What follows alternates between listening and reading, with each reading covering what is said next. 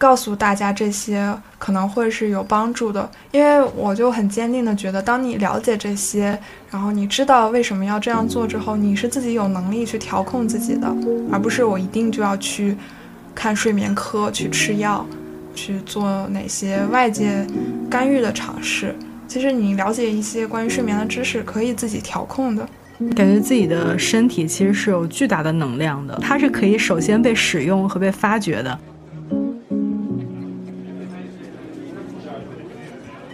Hello，大家好，欢迎收听长途巴士，我是梓潼，我是慕田。今天我们要来聊一聊睡眠。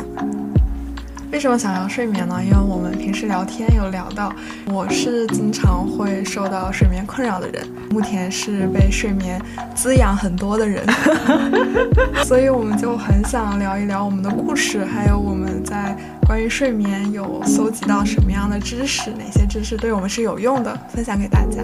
嗯，是的，我后来也发现，就是不管是我们还是周围很多的朋友。都会受到睡眠的困扰，就是睡眠这种本身是滋养的方式，已经成为了困扰。我甚至会听说，就如果你到一定年纪之后还能有好的睡眠，这是你很大的一笔财富。对。好，那我想先聊聊我自己的事情。我的微信昵称是叉同学要早睡。果然，人最缺什么，就越需要什么，又会展现出来什么。那你早睡了吗？没有，因为这个昵称早睡，所以我每次就深更半夜在那种群里发消息，我都很害怕别人看到我这个点儿，然后顶着这个昵称发消息。其实我在几年前睡眠还是蛮好的，但是后面因为养成了睡前玩手机的习惯，当我完成了一天的工作，抱着手机躺在软软的床上，盖上暖暖的被子。看一些很喜欢的做饭、猫猫改造的视频，这个让我太舒服了。但是因为玩手机，我会变得越来越清醒，就会更难入睡。所以你玩手机之后，你的感觉其实还挺好的。那咱俩不太一样。我之前下班回到家已经十一点多、十二点多了。那个时候我特别累，累到就是只有手指头可以动，所以只可以做那个上滑的动作，就会瘫在椅子上或者瘫在床上，就会一直滑到一点多。然后那个时候就会更加沮丧，就觉得我既什么都没干，我还离不开这个手机了。我现在把 滑手机 这种刷短视频这个东西当成一个指标，一旦我开始不停的刷，停不下来了，我就发现自己有点抑郁状态了，或者是很累了。这个时候我就强行要把它放到一边，然后对去户外走一走，或者 transfer 一下。啊，这个监控很好。就我现在也是，我睡觉的时候玩手机真的很快乐，但是当我发现我越来越清醒，我就会赶紧把它放下，准备投入睡眠。其实我有大概一两年都算是睡得比较晚，然后我会观察到，当我睡不着的时候，那个情绪会被放大。如果我那一天很开心、很激动，会更开心；但如果那一天刚好比较 emo，晚上睡不着就会更 emo。就是在晚上，你一个人躺在那里黑暗中，那情绪来的非常的频繁，可能要带着很多耐心和允许，等待那个情绪消退，才能睡着。这是我第一次听到一个人在描述他睡不着的时候，他会产生什么样的结果。因为你是完全没有睡不着过吗？就是对我来说，我通常是上床，然后就昏过去，再一睁眼就是第二天早上八九点。就我经常是昏厥式的睡眠，我真的太羡慕了。我们这种有些失眠困扰的人来看，你这种是我们得不到的福气。我觉得我会好好珍惜这个福气。对。然后我试过很多种方法啊，也挺有意思的。比如说，我试过每天晚睡一点点，晚睡一点点，那个生物钟就会慢慢往后靠。我就有一天就想着，既然我每天都晚睡了一点，那我干脆就直接把它调回来。就直接那一整天都不睡，然后晚上十一点睡，第二天七八点起。我去网上查了，也有这样的办法。对，像 CBTI 它也会有这样的干预的方式，但可惜这个健康的作息只维持了几天。就是如果只靠我生物钟自己去调控的话，它不能坚持太久。为什么呢？因为我觉得可能对于像我们这种。睡眠有些紊乱的，我们入睡不是很固定，在长期来看，我的生物钟其实调节的能力没有那么强了。所以其实早睡四五天，其实并不能说明这个生物钟是稳定的，它反而可能就是一个波动的过程中好的那个几天，它没有办法很快的就固定下来。我试过很多种方法，然后我又专门的去看了一本睡眠干预的手册，就是我们在播客后面会提的。其实它里面有提到的一些心理教育的部分，我之前还是没有太了解到，我只会觉得我只要按照他说的这些方法去做就可以了。但其实很多我都试过，然后我得出最大的一个结论就是不要依赖于其中的一个，他们可能会有一些帮助，但是真的要去解决，你还是需要重新对你睡眠失眠的状态有一些认识，然后建立在这样的认识上再去做调控，这样才是可以的。那我们这期就来好好聊一聊。对，然后，但是就其实我刚才说了这么多。可能会让大家觉得失眠对我来说是很痛苦的部分。我也尝试过很多嘛，但其实我也还蛮喜欢晚上睡不着的时刻，因为很安静，然后我很喜欢在安静的环境里面独处。可以做自己的事情，你觉得这个时间是完全属于自己的，没有人会找你。村上春树有一篇短篇小说叫《眠》，他讲的就是失眠。他那个故事讲的很有意思，他讲一个失眠的，大概是家庭主妇，她晚上睡不着，一开始非常的惊慌，我们都会这样嘛。如果你睡不着，就会觉得自己要疯了，白天都会被影响。但他后来发现自己对失眠就什么都做不了，他就是会睡不着。然后他就会开始干一些他扔了很久的事情，就他青春期的时候非常喜欢读书，他看过很多很多书，但他嫁人生孩子做家务之后就再也没有看过书了。然后他就晚上看很多很多书，然后他发现他重新回到了一个可以属于自己的空间里面，然后他就突然变得有独立的能力。她本来其实和她的丈夫之间是有一些摩擦的，但是因为她依赖丈夫生活，但当她有一些独立的空间，让她能感觉到我能收回一些自己的力量的时候，她发现她即使现在没有经济上没有办法独立，但她也能在心理上离开自己不想要的那些东西。她在睡眠睡不着的时候，反而给自己腾出了一个空间。对，然后。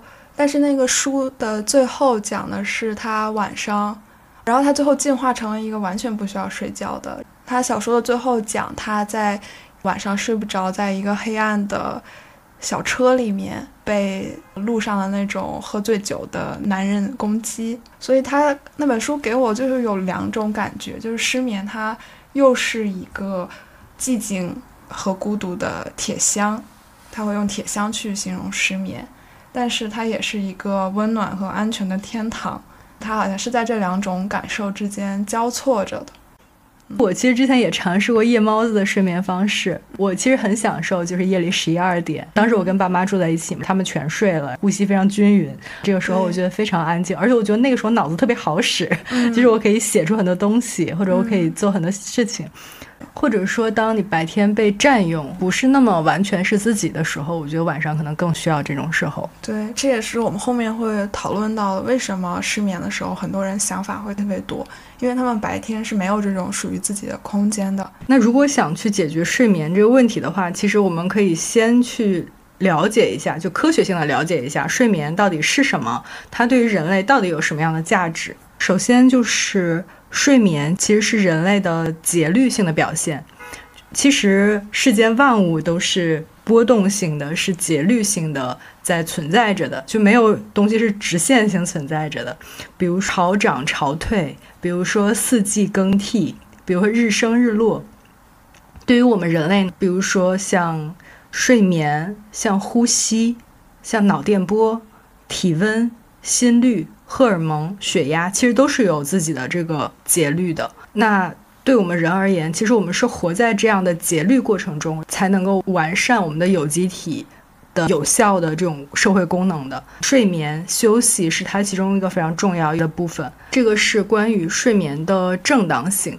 它的价值，我记得有一种学说是讲说它可能会对人体的休息提供人体的这个复原提供很大的作用，也有学说会认为睡眠可以帮助躲御天敌。但不管怎么样，它其实都是我们人类。有机体中非常重要的组成部分。之前也提到过，有一个很好笑的传言是韩国人进化掉了睡眠。对 我当时听起来我就觉得很好笑，因为我觉得才不要信他们的鬼话。我去看他们的 vlog，他们通常晚上做的第一件事情是去喝一杯咖啡，就说明。其实他是靠着外力，靠着那种化学物质咖啡因让自己兴奋起来的，而不是自己不需要睡眠。人类可能是所有动物里面唯一会主动剥夺自己睡眠。对，就听起来很 slave。对，听起来就是奴性很强。我之前听了这段话之后，我就尝试过，我在睡觉的时候想象自己是一个狗，不要去剥夺自己睡眠。我现在就是该睡了。就能很快的睡着。你那个设想很有意思，就是想象自己是一个动物。对，我也不要剥夺自己了。我之前就意识到一个问题，就比如说我有一段时间不工作，我不工作的时候，我甚至很少午休。当我下午非常疲惫的时候，我的第一反应是去给自己冲一杯咖啡，是让自己精神起来，而不是累了就去休息，就是遵循自己的这个正常的节律。这个我们之前有聊过节律，我们聊的是月经，但那一期我们很重要的一个结论是我们不要去对抗这样的节律，而是在它上面冲浪，反而能获得更多。大家感兴趣也可以去听一听。其其实月经也是人体非常明显的周期，男性可能对这个方面的体验不是很深，但是女生其实会很明显的体验出来。比如说，我就发现自己的月经周期里面。就我快来大姨妈之前的大概十天，我的睡眠时间会特别长，可能会到十二个小时，就是像昏倒一样，每天睡不醒。但是在大姨妈中间的那个精神状态非常好的时候，就会每天可能睡八个小时，甚至更少就够了。说到这儿，其实梓潼不知道你需要多少个小时的睡眠。我自己日常的话大概是七个小时。七个小时就让自己觉得很好了吗？对，已经足够了。呃，说到这个，是因为实际上每个人的那个睡眠时间是有非常大的个体差异的。我。之前因为自己睡太多了，其实内心是有隐隐的自卑的。就是我记得小学的时候，老师让填每人正常需要的睡眠时间是多少，然后小朋友们都会填八小时，只有我填了十二小时，并且我觉得十二小时还不够。就我小学的时候开始就睡很多，我一直就觉得自己睡太多了。比如说，有的人每天只睡四小时，他就能活得很好，那他剩下的时间精力都可以用来看书、学习，可以做自己想做的事情，我就很羡慕。对我来说，如果我睡不够十小时，我一整天都处在一个非常低能量和低水平的状态。直到有一个研究提到了人类中是有一些长睡眠者，有一些短睡眠者的，我才意识到好像这个是正当的。对，我觉得这个是一个很容易被忽视的东西。其实这几天我们实验室朋友们一起聊天，我们当时有四个女生在场，刚好聊到睡眠这个事情。有一个女生说：“我跟你们说，我每天都睡得特别久。”我们就问她：“你要睡多久？”她说：“我要睡十个小时。”另外两个女生说：“我也睡得很久，我也差不多要睡十个小时。”然后我就惊奇地发现，在这个教室里面有四分之三的都是长睡眠者。我的天哪！但 但他们之前从来没有交流过这些。就他们会以一种我这样不好的语气把这个说出来。他们竟然在博士生的 某一天才突然发现周围的人跟自己睡的时间一样长。对，其实我自己也会，我会觉得我睡得太少了，我一定要睡够八小时。就觉得我是不是还是入睡的有点晚？我要睡够八小时才是足够的。但其实我已经有非常多天只睡了七小时，那一天也过得很顺利。所以这个是想和大家强调的一点，我们要摆脱我一定需要多少睡眠时长的旧观念，并没有一个对所有人来说都适用的量。可能大多数成年人是睡六到八个小时，但有些人就睡三到四个小时，也有些人就需要睡十到十二个小时。你可以通过来记录自己的睡眠日记，就你今天或者你这段时间每天睡了多久，白天感觉如何。只要你感觉是清醒的、足够的，那么这个睡眠时长对你来说就是合适的。对，然后我之前就是因为就是会不让自己午睡，就剥夺自己睡眠的权利和时间，来让自己感觉自己看起来效率高一点。实际上这样效率是很低的。后来我就发现很多名人其实也会睡很多，比如说温斯顿·丘吉尔，他说：“你必须在午餐和晚餐之间抽空睡一会儿，别无他法。”脱下衣服躺在床上，这就是我的习惯。不要认为自己在白天睡一会儿就会耽误工作，这是毫无想象力的人才有的愚蠢想法。你总会收获更多。你能把一天当做两天用，至少是一天半。我敢肯定，战争开始后，我也保证白天的休息。只有这样，我才能完全担负起自己的责任。我觉得说的好有道理，就是突然让我觉得自己睡午睡没有那么羞愧了。是的。然后我在阅读关于睡眠的书的时候，还。看到了很多非常好玩的知识，很想分享给大家。有一本书叫《我们为什么要睡觉》，它里面就聊到了各种动物的睡眠。就迄今为止，所有被研究过的动物都是有睡眠或者类似的行为的，没有一个例外。苍蝇也有睡眠，蝎子也有睡眠，蠕虫也有睡眠，软体动物都有睡眠。所有的动物里面都会有这样的。睡眠的行为就一定说明它是一个非常重要的事情，就是在进化的过程中，因为我们其实是不同分支、不同主题，但是在不同的主题过程，在自己的进化过程中都进化出了同样的功能，那这个功能一定是个非常重要的功能，它一定会是一个基本的需求，这也就说明了睡眠其实对每一个生物来讲都是非常重要的，而且睡眠的时间其实又不太一样，嗯，比如说。大象每天只需要睡四个小时，而，老虎和狮子是需要睡十五个小时的，蝙蝠、棕蝠它需要睡十九个小时，它只有五个小时的清醒时间。通常来说，如果大脑更复杂，功能越丰富，它其实可能就需要更多的睡眠，而这些睡眠其实也会帮助大脑起到更多的作用。所以你们这些长睡眠者也是可能大脑更丰富，功能更复杂吗？你这样说实在是太夸奖我了，感到非常荣幸。还有一个我觉得特别有意思的知识是关于脑半球睡眠，就是对于人类来讲，要睡眠就是两个半球就同时休息了，但是有一些动物生物，它们可以做到每次只有半个。脑子在睡觉，他们是处在那种容易暴露的环境下，他们必须要随时能够清醒，并且即使在睡眠过程中也要做出一些事情的时候，他们就容易有这种脑半球睡眠。比如说像鲸鱼，就是鲸鱼在水里漂着的时候，其实他们还是要上来换气的，所以他们就不能一直两个脑子同时休息，就需要有一个脑子控制，让他们还能够浮到水面上去换气。鸟类也有这种脑半球睡眠。因为脑神经是交叉的，每一次他睡觉的时候，比如说他就会睁着左眼，然后这个时候右脑休息，然后一会儿再换成睁着右眼，然后左脑休息。当他睁着这个眼睛，是真的能够看到外面的，就是他要盯着是不是有天敌会来。这个时候更有意思的是什么呢？就是如果一排鸟。站在一起的时候，这个时候只有最左边的鸟的最左边的眼睛会睁开，就有点像那种乐高插排，有没有？然后中间所有的鸟都可以两个脑子同时休息。然后这里面还提到了人，人类是有一种非常温和的单半球睡眠的。比如说你在特别舒适的自己家里面睡觉的时候，可能两个脑子是同时休息的。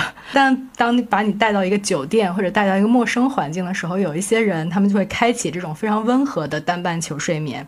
这个时候有一半的大脑会比另一半睡得稍微浅一点。这个就有可能是因为他们在清醒的时候，大脑就意识到了可能会有潜在的不安全环境，所以有些时候我们睡得浅是大脑它在发挥功能，它觉得这个环境是不安全的，或者当下是不安全的，它想要做出一些反应。然后还有一个很想跟大家分享的事情是，我们可以简单的了解一下睡眠的几个阶段。实际上，睡眠可以分为四个阶段，加上快速眼动阶段。然后在第一阶段的时候，它其实是浅睡眠，身体放松，呼吸变慢，但它实际上从脑电波上来看是和清醒的时候没有太大区别的。然后在第二阶段的时候会开始比较难唤醒，那第三阶段和第四阶段的时候，脑电波就会从一种呃本来清醒的时候应该是脑电波是非常高频的，然后非常小幅的震动，变成低频的大幅的震动。这个时候就进入了一种深睡眠状态。然后在深睡眠状态之后，还会进入到一个阶段，叫做快速眼动阶段。快速眼动阶段其实就和我们的梦相关，嗯，就是梦几乎大多数都出现在这个快速眼动阶段。也有实验，也有研究表明，关于记忆的提升、稳固，这种认知的重构，其实也是出现在这个阶段的。比如说，当我们白天学到了什么，然后这个时候在快速眼动阶段，可能就会。产生这个认知的加固、稳固，然后刚才提到的四个阶段加上快速眼动阶段，这一共五个阶段，通常视为一个周期，在每一个周期的时候，大约会持续六十分钟到九十分钟的时间。在我们睡眠的过程中，其实就是不断的在进行第一阶段、第二阶段、第三阶段、第四阶段快速眼动阶段，然后再回到第一阶段、第二阶段、第三阶段、第四阶段。快速眼动阶段，我用那个手表就是测量过我的睡眠，发现哎，真的是这样，觉得很神奇。就是它是不断的有这种周期性的节律的。那回到我们的日常中来，就是我周围的朋友，其实很多人都受到了睡眠的困扰，就觉得如果能够睡得更好的话，会有更好的体验。那在这个过程中，梓潼也帮我们整理了非常多的关于对如何睡得更好这件事情有很多的。具体的方法，我很想分享给大家。认知行为疗法它有一个专门针对失眠的分支，叫 CBTI。哦，它会提到很多切实有效的行为和方法上的建议，所以我也想在这里分享给大家。首先，他会觉得最重要的第一步是记录自己的睡眠日记，来监督和评估自己的睡眠。这个是后面一切改变的基础，因为其实如果大家和我一样有一些失眠的经验，你会知道很常见的问题，睡眠的模式是不稳定且不可预测的。就你不知道自己几点会困，几点睡，几点起，每天睡多久是合适的，因为你的睡眠不是一个稳定有节律的事情，你会在。不该睡眠的时候睡更多的觉，比如我以前下午或者晚上的时候特别困，然后我就会睡好几个小时，五六个小时，这样我晚上就更睡不着了。就是会有这种，嗯，睡额外的觉来努力获得我应该获得的睡眠的行为，但是这些只会让失眠更加严重。所以监控是很重要的一步。睡眠日记的翻译表我们会贴到 show notes 里，大家感兴趣可以下载，自己去每天填一下。它里面就记录的有，比如说你会在白天小睡多少次，多长时间，你是什么时候躺上床的，什么时候试图入睡的，花了多长时间睡着。区分这三项是很重要的，因为强调很重要的一点，就你躺在床上的时间只能是你睡眠时间加半个小时，不能在床上躺太久。那是只有困了才去上床睡吗？对，是这样的。像我那样躺在床上开始刷手机，刷一个小时，这样就是不可以的。你必须要在其他的地方，沙发上或者椅子上完成这个休息的动作，然后再在该准备睡的时候躺上床，半个小时的时间入睡。就对于你该睡的时候，然后节律到了，这个半个小时是足够的。对，就其实我们尽管已经睡了几十年，但是依然可能不太了解自己的睡眠规律是什么样的，或者自己是什么样的。比如我去年的时候突然意识到了一件事儿，就是我发现我每天早上醒来，我清醒有产生意识的时候，第一反应就是累，然后我就意识到自己其实没有休息好。但是之前的很长时间，因为我已经非常习惯化的体验到这种累的。状态了，我从来没有体验过不累的状态，所以我就没有意识到这件事儿。嗯，后来我就自己做了一张表，记录每天累不累，对，尝试着去调节，直到我终于有一天清醒了，我就突然觉得今天好舒服。我觉得目前特别好，其实记录是很重要的，就我们在认知行为疗法、心理治疗里都会很强调记录这部分。然后我就拓展一下，比如说我们会记情绪日志，会记你这个情绪产生它有什么诱因。产生的情绪有什么感受、行为和想法，还会记录这个情绪产生的结果，它有什么短期结果和长期结果。可能一开始让你来填这样的情绪日志，会觉得很奇怪、很费时、很无聊。但是当你真的去尝试了，会有很多惊喜在，而且有些时候你记下来了，它本身就有帮助，或者说你自己就知道该调控哪部分。比如说，我有一次突然就很不开心，然后我想到了要记情绪日志，我就回想了一下，到底是什么诱因导致的这个不开心。我想起了几个小时之前的一件事情，我突然就觉得我这个情绪很合理。遇到这样的事情，我产生了愤怒。不满的情绪是合理的，我那个情绪它很快就消退了，因为它被我允许了。还有很重要的是，你记录这个情绪它的短期结果和长期结果。它短期可能对你有帮助，能让你更舒服，但是长期它可能让你更回避什么事情了，或者从什么上逃开了。这个你看到了之后，你自己也会更有动力去调控那些过度的情绪。所以记录和调试。是很重要的，了解自己也是改变自己的方式。写作本身也是一种很好的反思的方式。写作也是。对，所以其实这就是更好的，有一种具象的方式去了解自己。对，写作也可以拓展一点，因为我们学校还有一个实验室在做写作暴露，它就会针对一些有创伤的人，像 PTSD 的人。它那个原理是什么呢？就有一些你很痛苦的回忆，它在记忆里是没有被加工过的。因为它太痛苦了，所以你不会去整合它，把它整合到你的三观里。比如说，你本来是一个很节俭的人，你花了十二块钱吃了一顿饭，你觉得这是很合理的，很符合你的观念的。但如果你花了一千块钱买了件衣服，冲动之下，这和你原来的观念就不匹配，你会很难受，所以你就会去调整自己的三观，你会告诉自己，这是我偶尔享受一下。所以这件事情就被你整合到自己的记忆里，对自己的看法里，它就被安放进来了。但如果有些很痛苦的事情你没有办法整合，它就会变成一个你记忆里的孤魂野鬼，他就会经常过来闯入你的记忆。所以就会用写作的方式，你把当时详细的过程在安全的环境里把它写下来，写下你的感受、想法，让它重新整合进你的记忆里，你产生一些新的想法。把它加工到我们刚才说的你的价值体系里面，它才能被安放、被好好收起来。我以前觉得思路非常混乱的时候，坐下来写作，反而可以让自己安静下来。对，好像释放出了自己的一些情绪。所以有些时候状态很混乱，是很需要做这些记录的。其实回到失眠这个事情上，当我们了解自己睡眠日记之后，有很重要的几项需要我们改变的观念。一个是刚才提到并且强调的是，我们要摆脱一定要睡多久的旧观念。像我刚才说的，你在睡眠日记里看到你今天睡了多久，你今天整个状态是如何的，一整天都非常的累，可能那个睡眠时间对你来说就是过少的，你就可以慢慢的去调整，比如说增加半个小时的睡眠时间，根据你起床的时间推算一下该几点入睡。听起来特别像是一种。对自我的定制化的重新设计，对，就是已经拿到了以前的房子的方案图，觉得这里要改一改，那里要改一改，那每次可能动的就是一点点，但是接下来可能改着改着，它就会变成一个新的房子，它更稳固。对，是这样的。然后还有很重要的观念，就是要建立这种你需要一个睡眠节律的观念。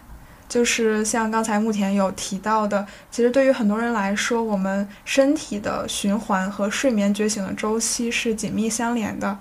当我们身体的温度开始下降，就开始进入就是 physical，就是物理上、身体上的睡眠的状态。随着温度升高，就开始觉醒。然后也应该去看到，其实年龄的变化也会影响我们的睡眠。当我们年龄越来越大，在床上清醒的时间就会更多，睡眠就会更浅，深睡的比例会下降，更容易醒来。在你年龄较大的时候，去期待你还像年轻一样睡得足够长、足够久，是不太符合生理规律的。就是可以接受睡得稍微少一点，睡眠质量没有那么好。嗯，这个是我们的生物钟、体温和。年龄的变化如何影响睡眠？还有一个很需要去了解的是，当你没有睡够的时候，尽量不要去补觉小睡。我们身体是有自然恢复的机制的。当你前一天晚上没有睡够，那你这一天晚上就有更强的动力，更困去进入睡眠。我们能否睡一个好觉，是取决于我们当下想要睡觉的渴望是有多强烈，以及你现在有多困。所以，如果你想让自己睡一个好觉的话，你就要在白天尽量少的。在你需求之外睡眠。如果你本身是一个需要午睡的，那是没关系。那如果你像我一样，是因为前一天睡得太少了，白天特别困，我很想补觉，但是这种情况就要尽量忍住。你可以做一些让你清醒的事情，比如说我朋友，他觉得最好的方法就是去太阳下面走一走，会让他马上就清醒起来。这是个很好的办法，因为阳光本身对于身体来说就是一种调节。如果当你前一天没有睡够，白天很困的时候，不要马上满足自己要去睡觉。我的最终的目标是让我晚上睡得更好，而不是当下马上就不困。当你写睡眠日记去监控自己的状态，你可能会发现，当你一天或者几天没有睡好之后，就会有一天睡得相对更好一些。这个就是睡眠的规律。那其实我们刚才提到，我们在。认知上要摆脱自己一定要睡多久的观念，然后要了解，其实我们身体的生物钟、体温和年龄的变化是会影响到睡眠的，而且身体是有自然恢复的机制。然后建立在这些共识上，认知行为疗法里，他会建议大家做出的一些针对失眠的行为的改变，比如说，第一个就是选择一个固定的时间起床。不管你前一天睡得多糟糕，睡得多么晚，都要坚持在同一时间起床，这样你会有一个稳固的睡眠模式。你就给自己的生物钟打造了一个可靠和可以预测的睡眠模式。就是刚才一直反复在说的嘛，就我们失眠的人，我们的生物钟是没有一个可靠的模式可以遵循的，所以它没有办法实现自己那个调节的功能。这是一个对你身体的训练，去训练你的身体在某个时间点的自动犯困和清醒。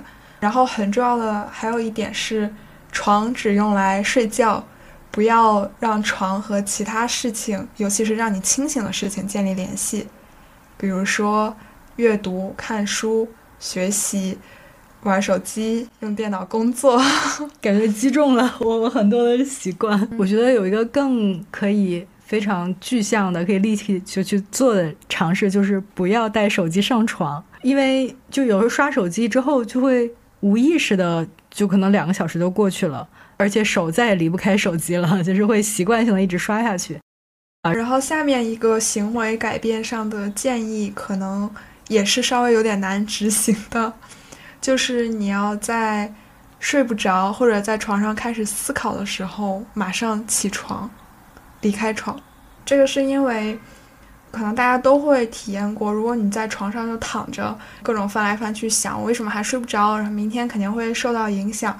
那个想法是就像脱缰的野马一样，很难拉住的。这个时候，你可以做出一个行为来给自己身体或者心理一个信号，让它停住。这个行为就可以是下床，离开床。我想到。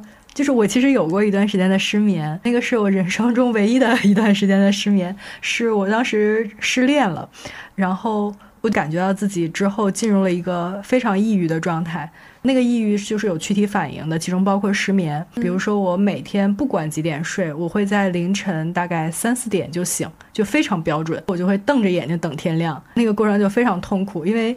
四点到五点这个时间，就是这个世界是全黑的，就是你看不到一点阳光。这个时候人就会非常绝望。那个时候我就起床找了个食谱烤蛋糕，就烤蛋糕的时候就会从那个香气里面得到治愈。我觉得这样就比我躺在床上瞪着眼睛等天亮，觉得这个太阳再也升不起来了，又要好很多。其实这样的想法是很棒的，就让我想到，其实有些时候我们在床上。有很多想法，但是还想继续躺在那里，是觉得我今天晚上一定要睡一个好觉，这样才不会影响我明天的工作，这样才不代表着我是一个失眠的人，我是一个要发疯了的人。但是其实像我们刚才提到的，你身体是有自己调节的功能的，就算你今天晚上没睡好，只要你白天睡得不过度，你第二天晚上就是可以睡一个好觉的。所以大家不要把就是当你实在睡不着这种时候起床，把它当成一个很可怕的事情。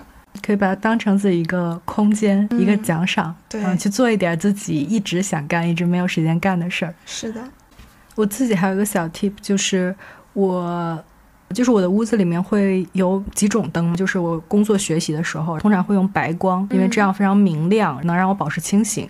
但比如说，当我当天黑了以后，我基本上就会把这个灯关上，换成是那种暖黄光，在暖黄光里，人就会慢慢的放松，这样我就能。觉得自己会睡得比较好。在我之前每天十一点下班、十二点下班的时候，其实我回来根本就睡不着，因为我的脑子还在转。那个脑子高效转的时候，你想它停，它根本就不会停的。我可能还要再需要两个小时到三个小时才能让自己完全放松下来，就会形成恶性循环。所以提前休息，就比如说在预计睡觉前面两个小时，就不要再干活了。然后干点随便自己想玩的事情或者放松的事情，这样我觉得对我休息是很有帮助的。我觉得慕田刚才说的很重要一点，我们睡眠是从清醒的状态慢慢变到平静的状态。然后其实可能对于忙碌的现代人来说，这是一个越来越难，就是马上就达成的事情。就让我想起我之前听过一个美国的咨询师讲。他觉得为什么他不会失眠？因为他从小睡觉的时候，他爸爸妈妈就会给他讲睡前故事，所以他的睡眠永远都是和温暖和安全感联系起来的。所以他很快就能从白天那样清醒、战斗的状态，进入到那个平静、有安全感、温暖的状态，就能马上入睡。好感人啊！我觉得这个是一个很好的仪式感。对，然后我当时就觉得，那我失眠就是因为。从小没有人给我讲睡前故事，然 自己给自己讲。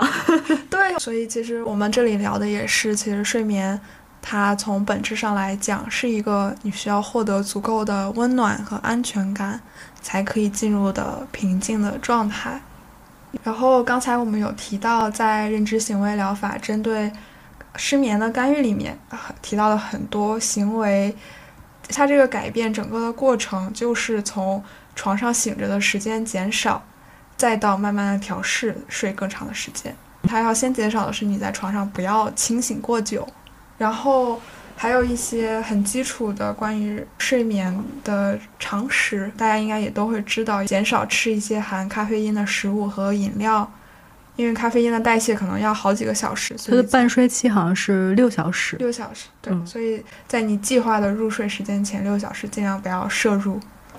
还有减少一些酒精的使用，因为酒精它可以让你更快入睡，但它也会让你睡眠更容易中断，你醒来的时候也不那么容易清醒。如果你就是小酌一杯，不会早醒或者醒来不清醒，我觉得也没太大问题，就是它是不要过度。然后还可以尝试一些中等强度的运动。如果你在傍晚或者晚上早一些做这些运动，可能会有帮助，但是不要做剧烈的运动啊。我觉得晚上出去遛弯儿也是个很好的办法。对，因为晚上的空气和清晨的空气都是很清新的，这个时候出去呼吸一下，然后其实也是在黑暗里面放松，就比在家里面明亮的环境下举着手机不停的刷，好像感觉是会更容易放松下来。是的。还有一个是可以尝试一些睡前零食，比如说牛奶，是因为这些食物包含一些你身体需要产生睡意的物质。然后还有一个是你要确保房间是安静和黑的，这个就有刚才我们提到的，就是你睡眠是要进入一个平静、安全的空间的。还有最后一个是确保温度是舒适的，就是。在我们最开始提到，你身体温度的节律是会和睡眠有关系嘛？虽然它不是强的因果关系，但是它也会有影响。大家可能也听过，就有一些让你更快入睡的建议，是你把空调开的低一点，裹着厚被子入睡，身体温度降下来了，就会更容易睡着。然后刚才我们说了行为上可以做哪些改变，就为什么会先说行为？因为行为的改变它是立竿见影的，可能你本身。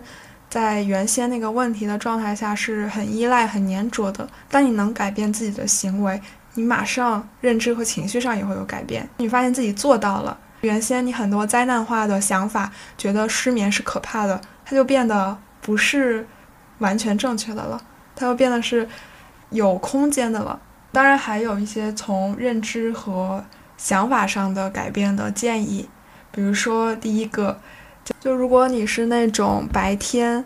都不是属于自己的，只有晚上开始睡觉了，这个时间是属于自己，所以你会开始想很多和自身有关的事情，甚至会产生很多焦虑的想法，想到有很多没有解决的问题。如果是这样的话，会建议你在睡之前写，把你的担忧写下来，写一些应对的策略，比如说是一些小的担忧，比如说我明天要去干什么，你把应对策略写下来，明天要怎么去做，怎么规划好。我自己经常就是我会晚上睡前想我明天要穿什么衣服，这个就需要把它提前提前到睡之前把它写下来。然后如果是一些解决不了的困扰，你可以想一些能安慰自己的方式。就其实我们想法都是有灵活性的，比如说有一个想法你其实知道它不是正确的，但它还是侵入着你，占据着你，你可以把那个。把那些反驳他的想法，把它都写下来，都记下来。当你睡眠的时候，在产生这些想法困扰的时候，把那些反驳的话再想出来，对自己说。我觉得这个是蛮有帮助的，就是你告诉自己，现在是睡眠的时间，它不是一个用来解决问题的时间。解决问题，它应该被提前放到你清醒的时候，那会儿也是更有效率的，更适合去解决问题的。现在其实并不是一个好的时间，你也没有办法。在床上只靠想出一些很难的问题的答案。我忽然发现，就是把这东西写下来，好像就是一个把它和睡眠这个课题分离的过程。对，这个分离很重要。就为什么我会说，我们告诉大家这些可能会是有帮助的？因为我就很坚定的觉得，当你了解这些，然后你知道为什么要这样做之后，你是自己有能力去调控自己的，而不是我一定就要去。看睡眠科去吃药，去做哪些外界干预的尝试？其实你了解一些关于睡眠的知识，可以自己调控的。感觉自己的身体其实是有巨大的能量的，它是可以首先被使用和被发掘的。除此以外的那些外界的力量，比如咖啡因或者是药物，那个其实是最后再使用的武器，而不是一上来就使用的。也有可能你想要马上就解决这个睡眠的问题，就马上靠药物让自己睡，但是它并不是一个长期的解决策略。我觉得很重要的还是你去了解自己身体有的那些潜力，自己去调控。是，如果大家就是在睡眠的过程中发现自己有哪些小的技巧或者仪式，欢迎分享给我们，就在评论区下面告诉我们，然后我们也可以相互分享对这种技巧。对，然后还有最后一个想要跟大家分享的就是失眠会有很多相关的想法，这些想法大部分都是会有一些偏颇的。比如说灾难化，就觉得我只要失眠了，我的生活就被毁了，这个是蛮常见的。或者我如果睡不好，那我明天的什么什么重要的事情就会表现的差，这种就非常常见。这种是很值得把它单拎出来去思考一下，它到底是不是真实的。比如说，我们就说这个，如果我睡不好，今天睡不好，明天表现就会很差。可以回想一下自己有没有睡不好，但是表现还可以的时候，也可以回想一下自己有没有睡得好，但是表现不好的时候。就它并不是完全受到你睡眠然后当下的状态影响的，有可能你就是你确实睡不好，但是你在这个紧张的场景下，你身体会调用更多的能量和精力，你反而表现得更好。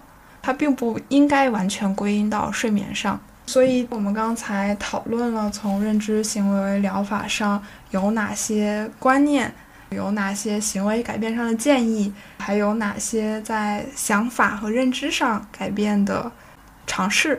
如果大家真的去尝试了，有任何想法想要反馈的，也欢迎告诉我们。你会愿意通过这样的方法去试一试吗？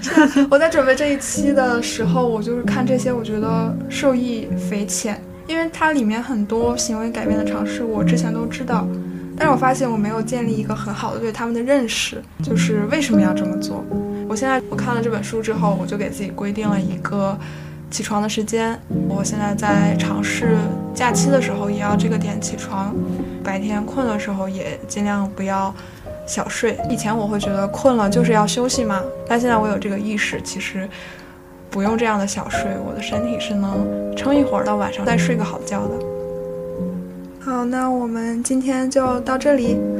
祝大家都能有好的睡眠，祝大家都有适合自己的睡眠。拜拜拜。